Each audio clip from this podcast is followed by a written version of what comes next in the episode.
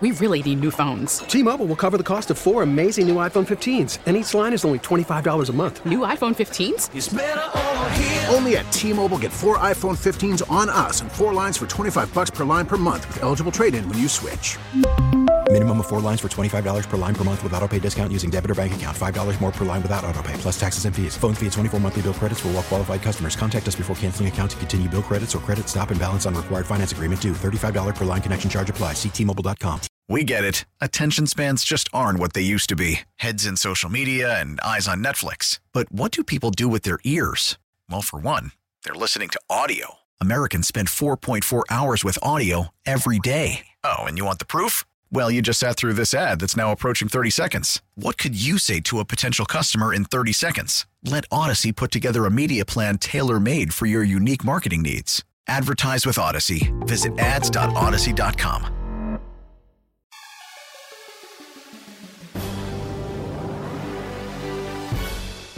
I think the expectations come from the outside. I think, you know, my focus is getting to know these guys, you know, and then going out and, and playing good baseball. I think that's, you know, we come to work every day and, and do our jobs and get ready for the season. But you know, expectations is not, you know, not something that I'm putting any thought into.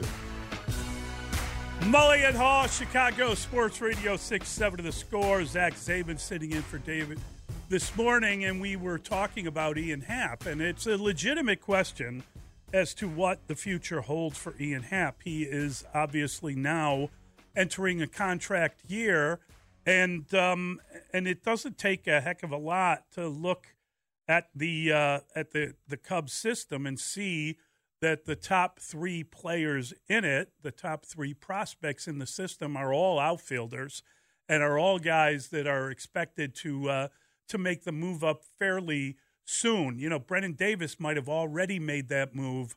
Uh, you know, in a lot of ways, Christopher Morel's kind of breakthrough last year was because Brennan Davis had the uh, that that strange uh, back issue, not a back issue, but like a it was a, some arterial issue uh, related to arteries in his back. Not it's not like he has like a disc problem or any kind of. This was just kind of a strange blood flow issue that was located in his back and, and had to be repaired, and now he is uh, is coming back. He's twenty-three. He's been in triple A. He's been a futures game M V P. I get it that, you know, Crow Armstrong might be the guy that eventually takes over in, in center field. You know, one of the great things about uh, Cody Bellinger, it buys another year for a couple of twenty-year-olds and in, in, uh, and Kevin uh, Alcantara and Pete Crow Armstrong. Um, but you think that with you throw uh, Brendan Davis in the mix there, is are they are they holding spots? And you know, Seiya Suzuki is here and going to be here. He's under contract, but with two outfielders on one-year deals, is there is this a temporary thing? Yeah, if I'm Ian Happ, I've seen like every big name player that I used to play with get traded, and I would imagine you're curious as to whether or not you join that list. I think there were some unusual circumstances that created the initial teardown. Yeah. Because it came during the middle of the pandemic where you have a, a certain budget and then all of a sudden, poof, that money disappears. So now you're thinking, all right, well, let's use this as a time to reset. Right. I, I think the game has also changed because the new rules, I think, favor a player like Ian Happ. You know, where he can do so many different things and he can hit in different ways. And he can, I, I got a lot of respect for him. And the defense as well. Of course. You know, a, a, a guy that I, I think, and they go hand in hand. I think one of the reasons Ian Happ had that breakthrough season offensively last year and became an all-star was because he was playing one position. He wasn't being moved around all over the place, which does impact certain players. There are guys that, that love being moved all around, and it, it doesn't bother them where they play. Like, I think Nico Horner can play anywhere, and and he's fine with it. It doesn't impact him at the plate. I, I think Ian Happ was affected by sometimes having to play center field, sometimes having to play second base or first. You know what I mean? Like, he, sure. he was moved around, and I think it, it, it's clear he took to left field. That's where he wanted to be. He became a Gold Glove left fielder. I don't worry about the the long-term prospects of Ian Happ. If he performs they, they can sign him to a long-term deal. It's not like you're talking about a team that doesn't have the ability to do that. And the other thing, sometimes we forget about this when it comes to baseball. I think in the other sports, when you have young players, especially football, you're you're kind of making sure those young players are being groomed to take over for the veterans because of the salary cap.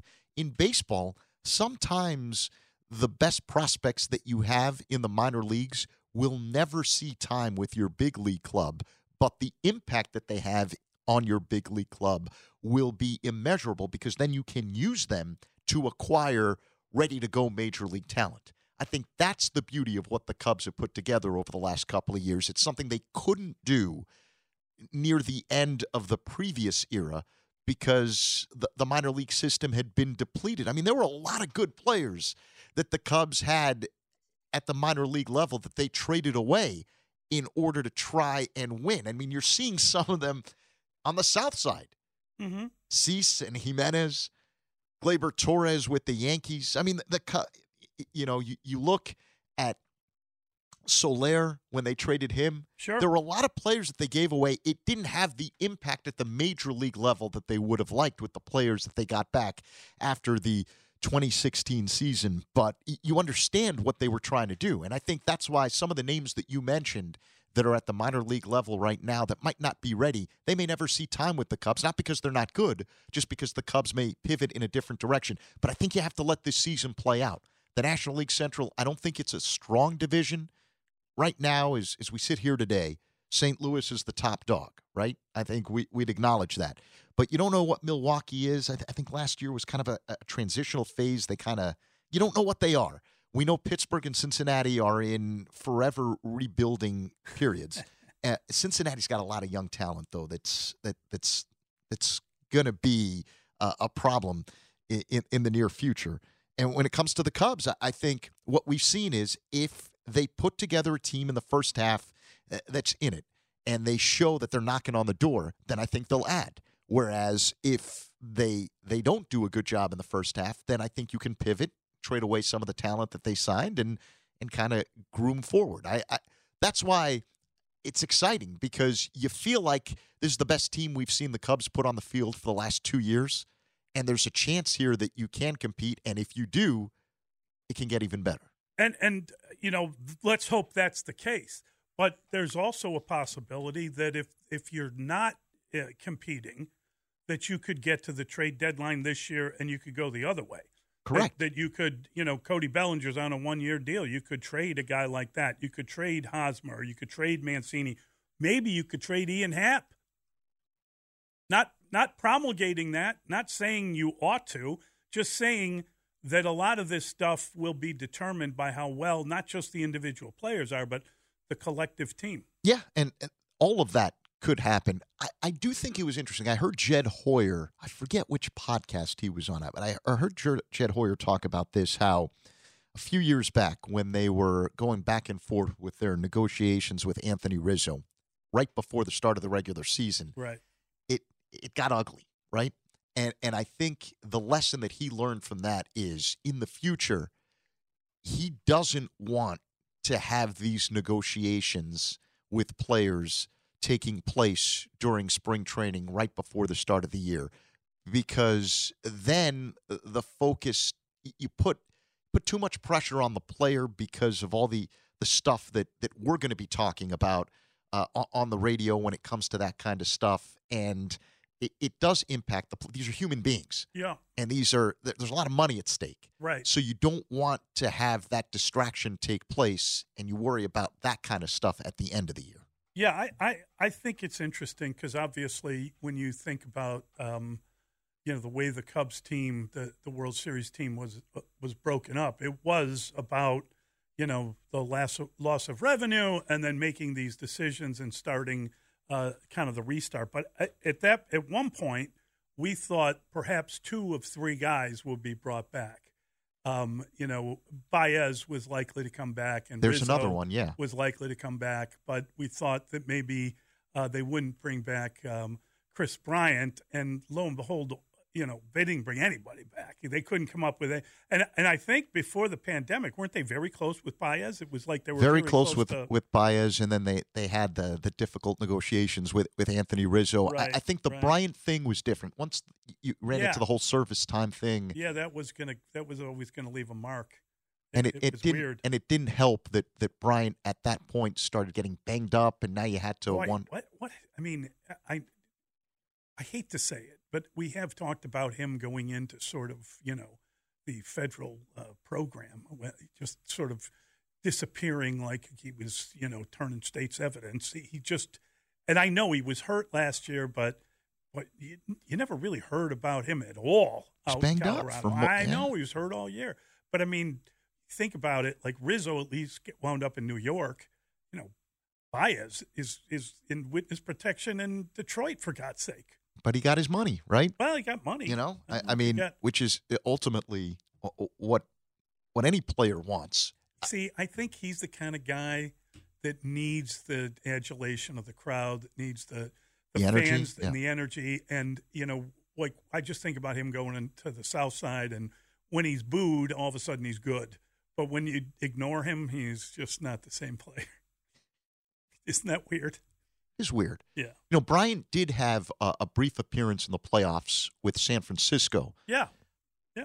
After he was traded by the Cubs. And I, did he make the last out against the Dodgers when, when the Giants were eliminated? Remember, they had that great season. and then Yeah, they, yeah, and then they fizzled yeah. in the playoffs. Yeah, so. That's yeah. too bad. I mean, he's he's got a multi-year deal in Colorado. I don't think we'll ever hear from him again. Do well, if, he, if he's healthy, I think you'll hear from him. Because that's that's a ballpark that will. Uh, yeah, I don't know if we're ever going to hear from him again. But he, he's got to be healthy.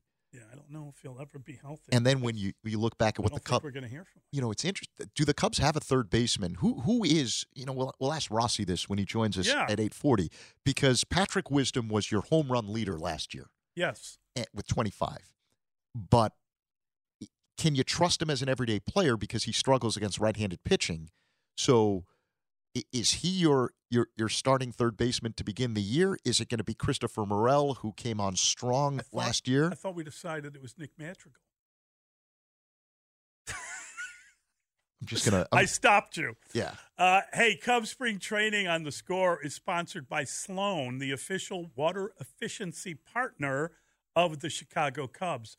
There's another guy you could be trading, well... I don't know what the I don't know what the plan is with Nick Madrigal, and I don't know how he would fit in. But the problem you have for the Cubs is the power problem, right? We, you know, you mentioned that Wisdom uh, is the guy that led led you in home runs last year. He strikes out a lot too. Uh, Patrick Wisdom is is probably going to be the well, he should definitely be the the third baseman against lefties. But he's probably going to be your regular third baseman just because of that power.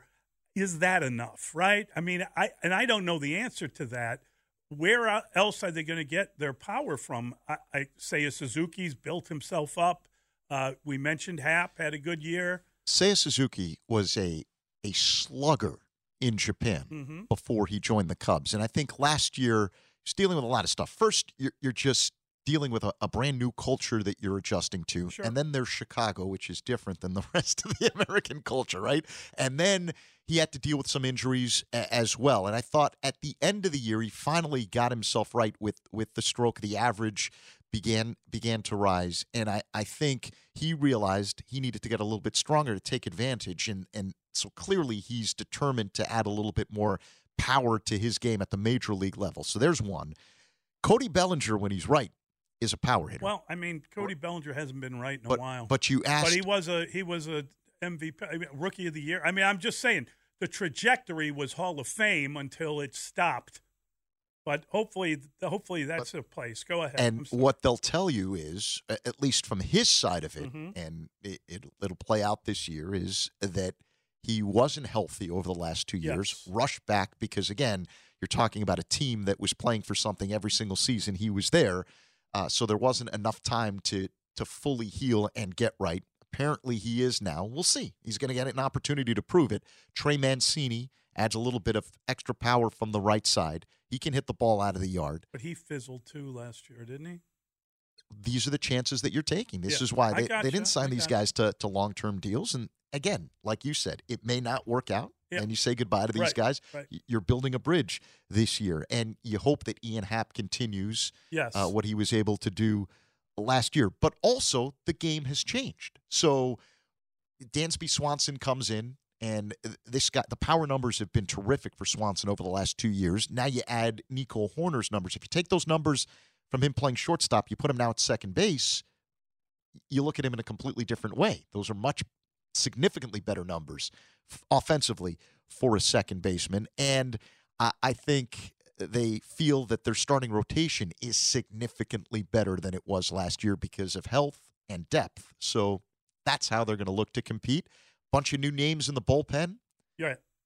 But the Cubs have had a lot of success getting people into their pitch lab, and especially veteran players who are at a point in their career where they have to make some changes. They get into the pitch lab, they come out, look much better, and you also add a couple of big arms into that pen who were forced to be starters for you the last few years. Keegan Thompson back in the pen, Adbert Alzolay back in the pen. Those are some power arms. Brandon Hughes from the left side did a terrific job last year. So that, that's where you get a little excited. We got a lot of uh, of interesting comments from texters. Bellinger is Dodgers' version of Chris Bryant. That's kind of an interesting take. Um, I feel bad for for Chris Bryant, sadly. Um, I thought that guy was going to be here forever. Um, and somebody says, Zach is such a good talker, he can only be stopped by mention of Nick Madrigal. Nick Madrigal has to stay healthy. Listen, Nick Madrigal is one injury away from being out of baseball. Like, I mean, yeah. I don't know that Nick Madrigal has a lot of um, people interested in him. You know, he was a guy that that could have been a really good player and a guy that was is a high average guy, a guy that puts the ball in contact, never strikes out. He's just had a couple of really bad injuries, and now he doesn't have a discernible role. There was a, a moment last year at the beginning of the season where it was almost like you were trying to figure out who was better, Madrigal or Nico Horner, and that, I don't think anyone's having that conversation. Uh, and, and it's, you know, Nick Madrigal has really got to stay healthy. He's got to, you know, he he's already operating uh, with some strikes against him. Yeah, I, I think it's going to be hard for him to have any kind of impact with the Cubs. I mean, could you D H him as a leadoff non-power guy? I don't think so. I think you you you struggle. They're trying to find someplace he can line up, and he's a backup infielder. I don't even know how you keep him on the roster, frankly. The game is changing to the point where athleticism is being welcomed back into yeah. Major League Baseball. Yeah. So the only chance that Madrigal has is to prove that all the offseason work he did transforming his body gives him the durability he needs to stay on the field. Because I think most people believe that if he's healthy, he can hit. Right. He can and, hit. And he's got to hit. Right. But he has to be able to, yeah. And, and it might not be for the Cubs. It may be for somebody no, else. Prob- but, it will probably be for But somebody. his his prof- his major league mortality is on the line. I totally agree with that. I think that's a fair comment. All right. We've got uh, – a lot to get to. We're going to uh, shift gears a little bit. Maybe we should talk a little Bears, should we? Because we're not going to have a lot of time. I've got a lot of thoughts, Mom. Later on. Okay, I know you do, and I know you're going to anger a lot of uh, the people listening. three one two, six four four, six seven six seven. It's Molly and Haw. He's Zach Zeman on The Score. T-Mobile has invested billions to light up America's largest five G network, from big cities to small towns, including right here in yours.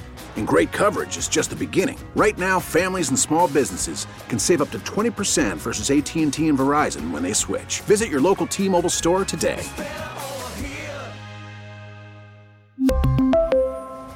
Plan savings with three lines of T-Mobile Essentials versus comparable available plans. Plan features and taxes and fees may vary. We get it. Attention spans just aren't what they used to be. Heads in social media and eyes on Netflix. But what do people do with their ears? Well, for one, they're listening to audio. Americans spend four point four hours with audio every day. Oh, and you want the proof? Well, you just sat through this ad that's now approaching thirty seconds. What could you say to a potential customer in thirty seconds? Let Odyssey put together a media plan tailor-made for your unique marketing needs. Advertise with Odyssey. Visit ads dot odyssey dot com. Is there something about Justin Fields that I don't know? Is there something about Justin Fields that the people who have kind of taken this whole thing and just kind of turbocharged it, that they know that I don't know about Justin Fields, that people are saying, you know what, we need to move on from him because he's never going to realize his potential and Bryce Young is the answer? Mully and Haw, Chicago Sports Radio six seventy The Score. Is there something that is uh, unknown about uh, Justin Fields? That is Lewis Reddick's question. And um, yeah, I, I think he's a supporter of Justin Fields, and he believes that the Bears are on the right track and they need to hang on to him.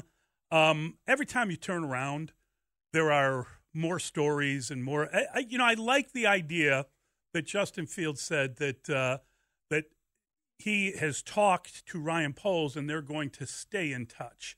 And I think that's an important thing, because I think part of um, of Ryan Fields' job is to make sure that he's having every conversation with everybody about everything. And part of that is doing all the due diligence with every quarterback, every player that might be a first overall pick. And you've got to make sure, you know, and, and he said at the end of the year news conference that he'd have to be blown away to not uh, stay with Justin Fields. But you owe it to yourself, to the franchise, to see if you're blown away. That is not that is not an insult to Justin Fields. It is just you got to figure out what this, you know, Bears are on the clock. What is this pick worth? Can you can you maximize that first overall pick? They have one pick in the top fifty, and it's the first one, and they need more. So how do you go about doing that? We've talked about all this, these different ideas. There, there, there is a legitimate conversation that has to take place within the organization as to what every possibility is. Bears have not had the top overall pick in the N F L draft since nineteen forty-seven. Wow. The reason it's so valuable is because you have an opportunity, if you want, to grab the best quarterback in the draft. It doesn't mean that that guy is better than the guy you have. But I think the Bears are having that discussion, and they should. Is the top overall quarterback, whoever you think it may be, in this year's draft, potentially a better player than what Justin Fields could be? And the reason there's debate is because we're not exactly sure. We saw Justin Fields do some dynamic things mm-hmm. this past season, things we've never seen a quarterback here do. Things we've rarely seen any N F L quarterback do. He is like Devin Hester when he tucks the ball and runs. He's special. He can score from yep. anywhere on the field with his legs. That is unbelievable. You know, and, and and honestly, Zach, what's unbelievable about that is I don't even know if he knew that. Like, I, I, I think that he showed that out of necessity. Mm-hmm. And and he might have even surprised himself. You're not supposed to be able to take off and run through an N F L team for a touchdown. It's extraordinary that he can do that. Absolutely amazing. Never had to really do it at Ohio State. Right. He was a passer at Ohio State, kind of like what, what C J Stroud is, you know, right, like, right. And, and the magic of playing at Ohio State for any quarterback, and I think one of the reasons that a lot of the quarterbacks that have gone to Ohio State lately have not had successful N F L careers, is because you're always protected. You never have to worry about getting hit. You have great receivers at, at all different levels. So your first, second, third receivers are all phenomenal, almost always end up getting drafted high in the first round.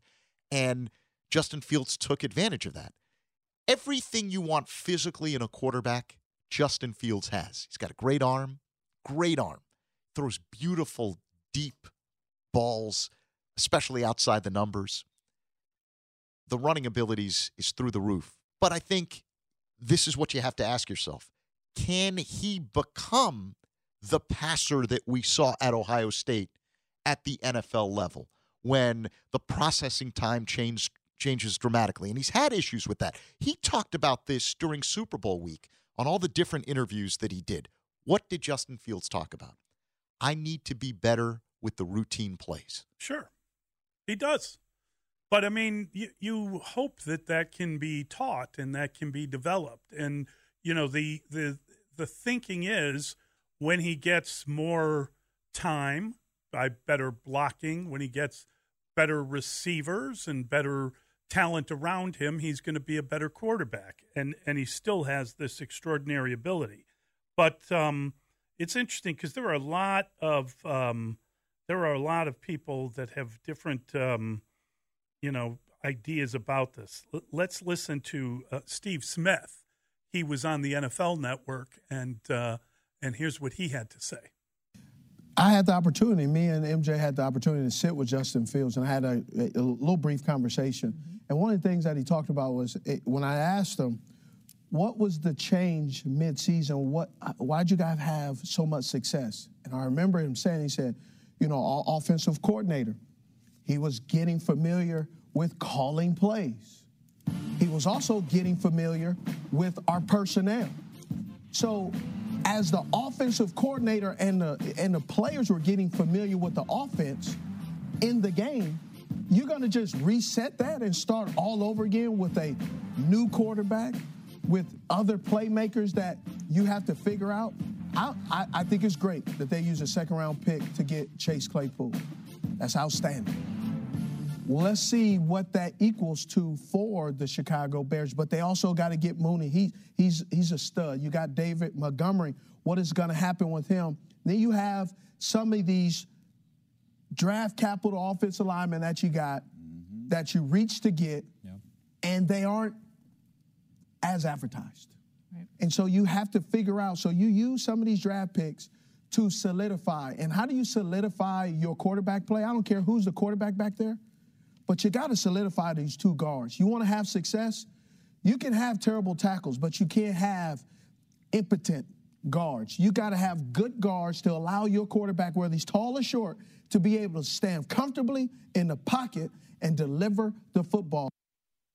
All right, so that's Steve Smith, um, the way that he looks at it. Now, I don't know what the draft capital he's talking about. They they traded down and brought in a bunch of uh, late-round picks. You know, the, the offensive linemen he's talking about were all among the final one hundred players in a draft, not the top one hundred players. So I think that they need to um, use more draft capital to help them with the offensive line. I, frankly, would sign the best tackle I could find on the free agent market. You've got money.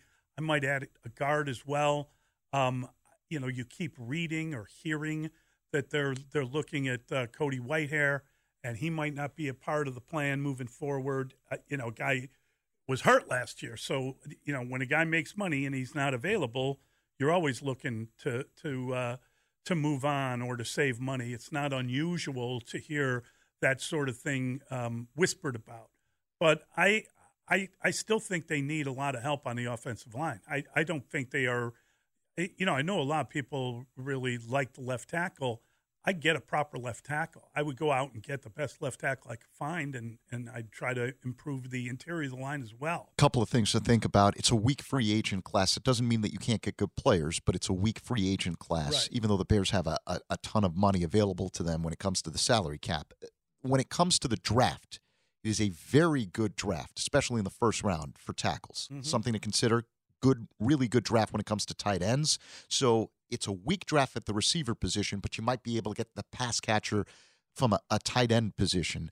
And it's a very deep draft when it comes to running backs. So that's another thing right. that, that people should take into account. And obviously, we've There's heard, also a glut of them on the free agent market. Exactly. Including David Montgomery. And, and then there's, uh, going back to the draft, you can get some edge rushers in this draft, which is important yes. for, for the Bears because they have holes everywhere.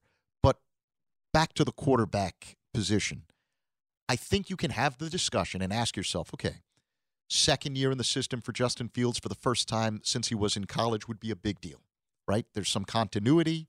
There's an understanding of what my offensive coordinator wants.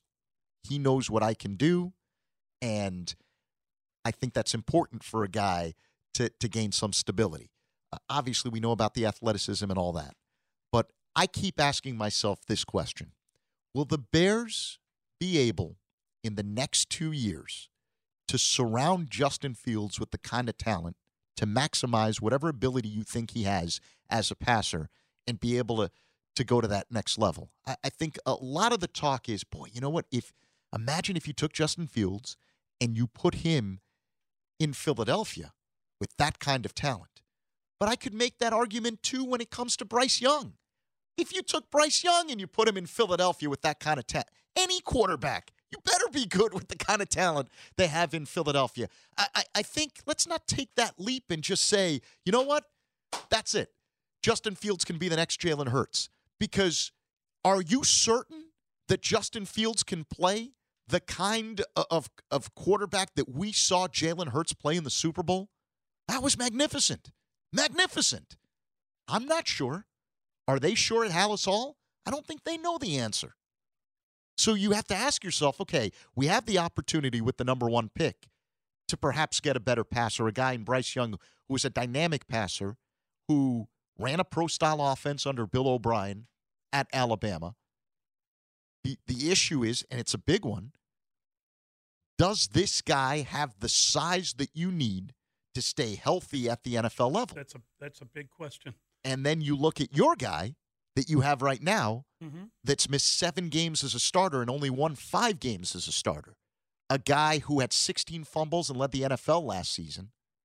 A, a guy who has one of the highest interception rates in the N F L during his time as a starting quarterback.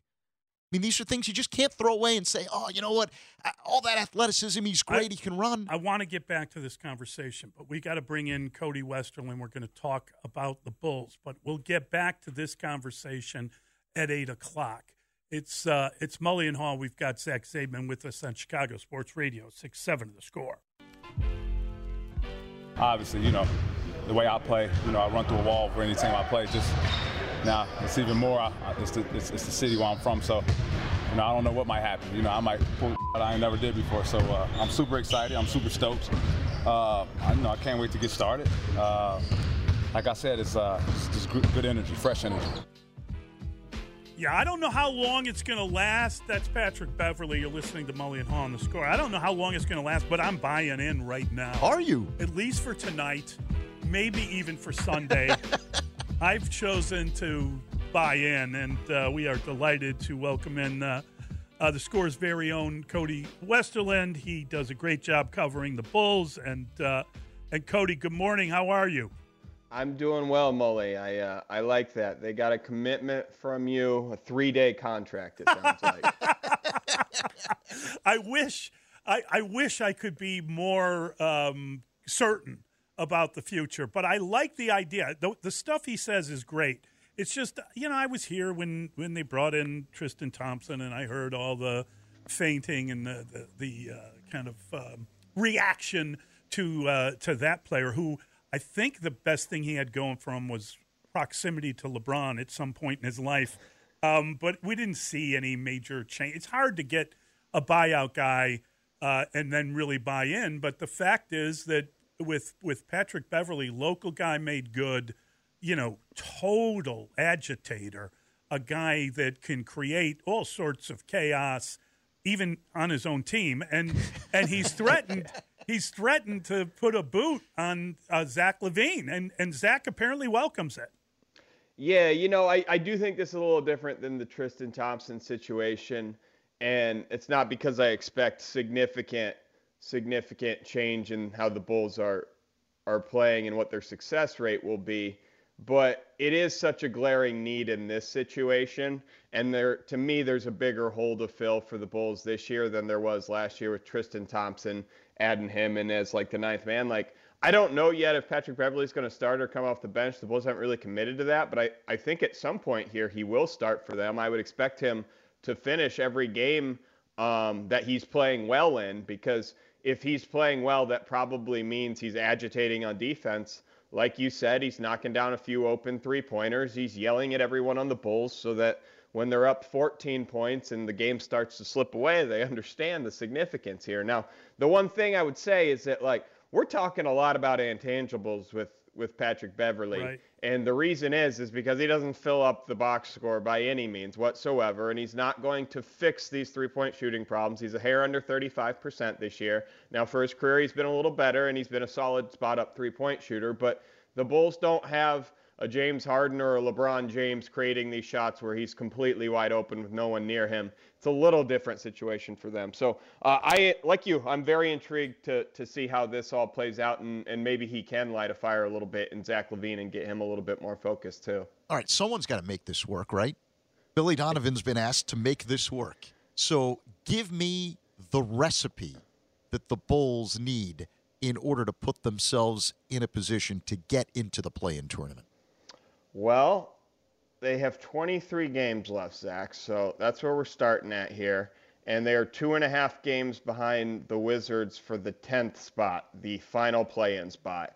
Uh, now, you'd really like to be seven or eight in the play-in, so you just have to win once instead of twice to get in the play-in. But right now, I don't know if the Bulls have the luxury of aiming for anything past ten at this point or nine, uh, where they need to win two games. So, I mean, at this point, it's looking like the tenth play-in spot's going to be a hair under five hundred probably to get in the playoffs, kind of the way it's tracking. So the Bulls probably need to play something like, what, maybe five games over five hundred here down the stretch um, to finish this off or something like that. So uh, that's what the Bulls are looking at. Now, basketball-wise, the recipe to get in to win those games, uh, I think it just comes down to improving on the offensive end, right? Like, this team's twenty-fourth in offensive efficiency in the N B A.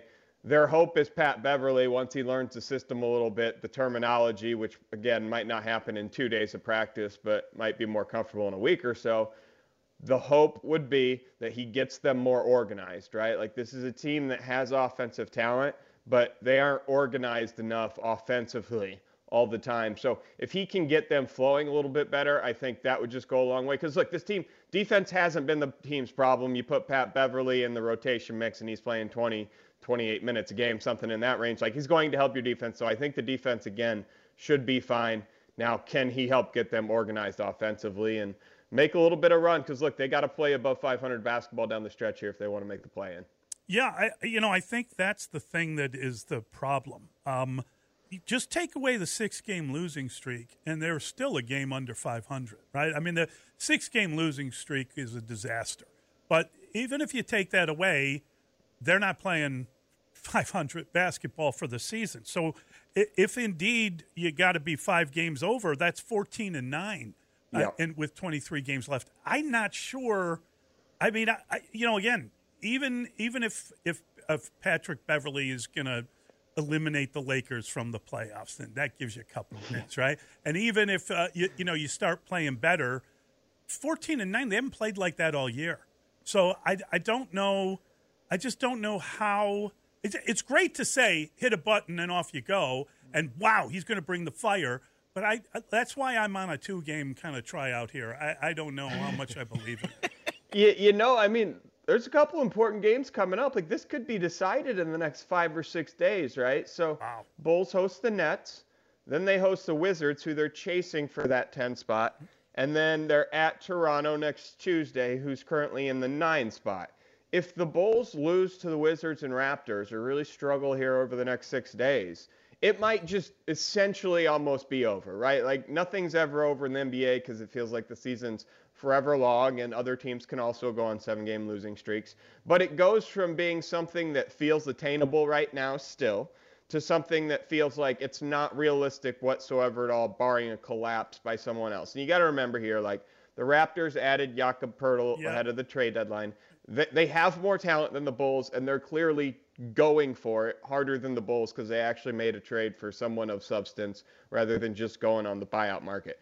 Now, the Hawks just fired um, Nate McMillan, yep. but that's a team that also has more talent than the Bulls, and it feels to me like that team's just destined to always be five hundred this year, no matter what is going on there, no matter who their coach is. They're going after Quinn Snyder. He's a great coach. I don't know if they're going to be able to plug him in this season, but, like, they'll figure it out. Joe Prunty, their assistant, the interim coach, he's a smart guy. He draws up plays in the final five seconds to beat Bulls all the time. Like, that team feels destined to me to be five hundred. So, to me, it's like the Wizards the Bulls are really looking at, which is why, like, we're chuckling here and we're looking at this game on Sunday. Like, it's an important game for the Bulls if they want to make the play-in tournament. Remy Martin and six seventy The Score want you to play hoops on the court of dreams. Look for the Remy display at your local retailer to enter for your chance to win a chance to play hoops on the United Center court. Have dinner in the Bulls banquet room and attend the Bulls game on March fifteenth. Get details at six seventy the score dot com slash contests. Remy Martin, team up for excellence. Cody, ultimately it's going to come down to the Bulls' big three. Yep. Which one of those guys has to step up, in your opinion? Well, I'd go with Zach LaVine, not just because he's the highest played player, not just because he's the guy um, completely in his prime, but to me, we've got out of Vooch when, when we're watching and evaluating him um, from the outside, kind of what we'd expect. He's had a pretty strong year, right? We knew he wasn't going to be a difference maker, rim protector, stuff like that, but he's been solid on the offensive end and consistently produced. DeMar hasn't been at his levels of last year, but it feels like DeMar's done um, kind of what we've expected DeMar to do. He was an all-star. He's certainly been solid.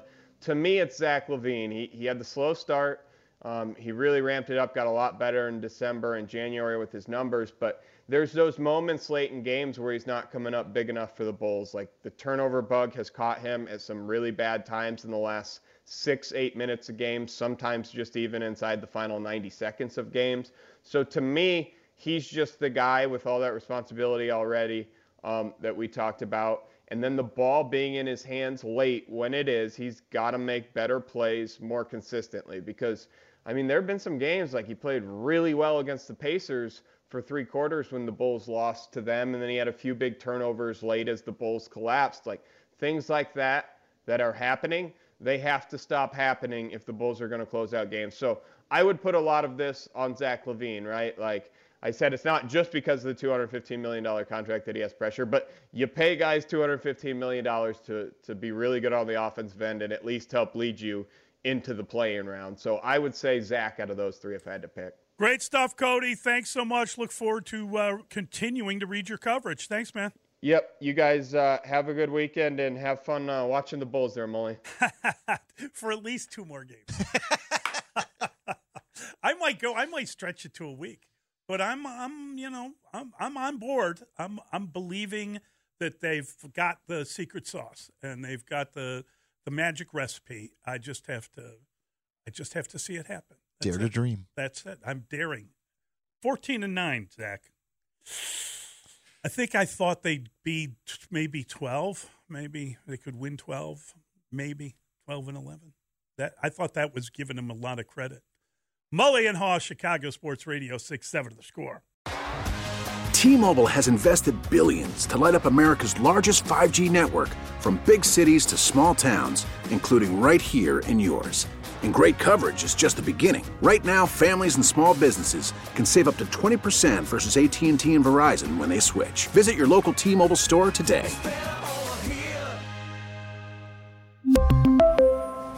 Plan savings with three lines of T-Mobile Essentials versus comparable available plans. Plan features and taxes and fees may vary. We get it. Attention spans just aren't what they used to be. Heads in social media and eyes on Netflix. But what do people do with their ears? Well, for one, they're listening to audio. Americans spend four point four hours with audio every day. Oh, and you want the proof? Well, you just sat through this ad that's now approaching thirty seconds. What could you say to a potential customer in thirty seconds? Let Odyssey put together a media plan tailor-made for your unique marketing needs. Advertise with Odyssey. Visit ads dot odyssey dot com.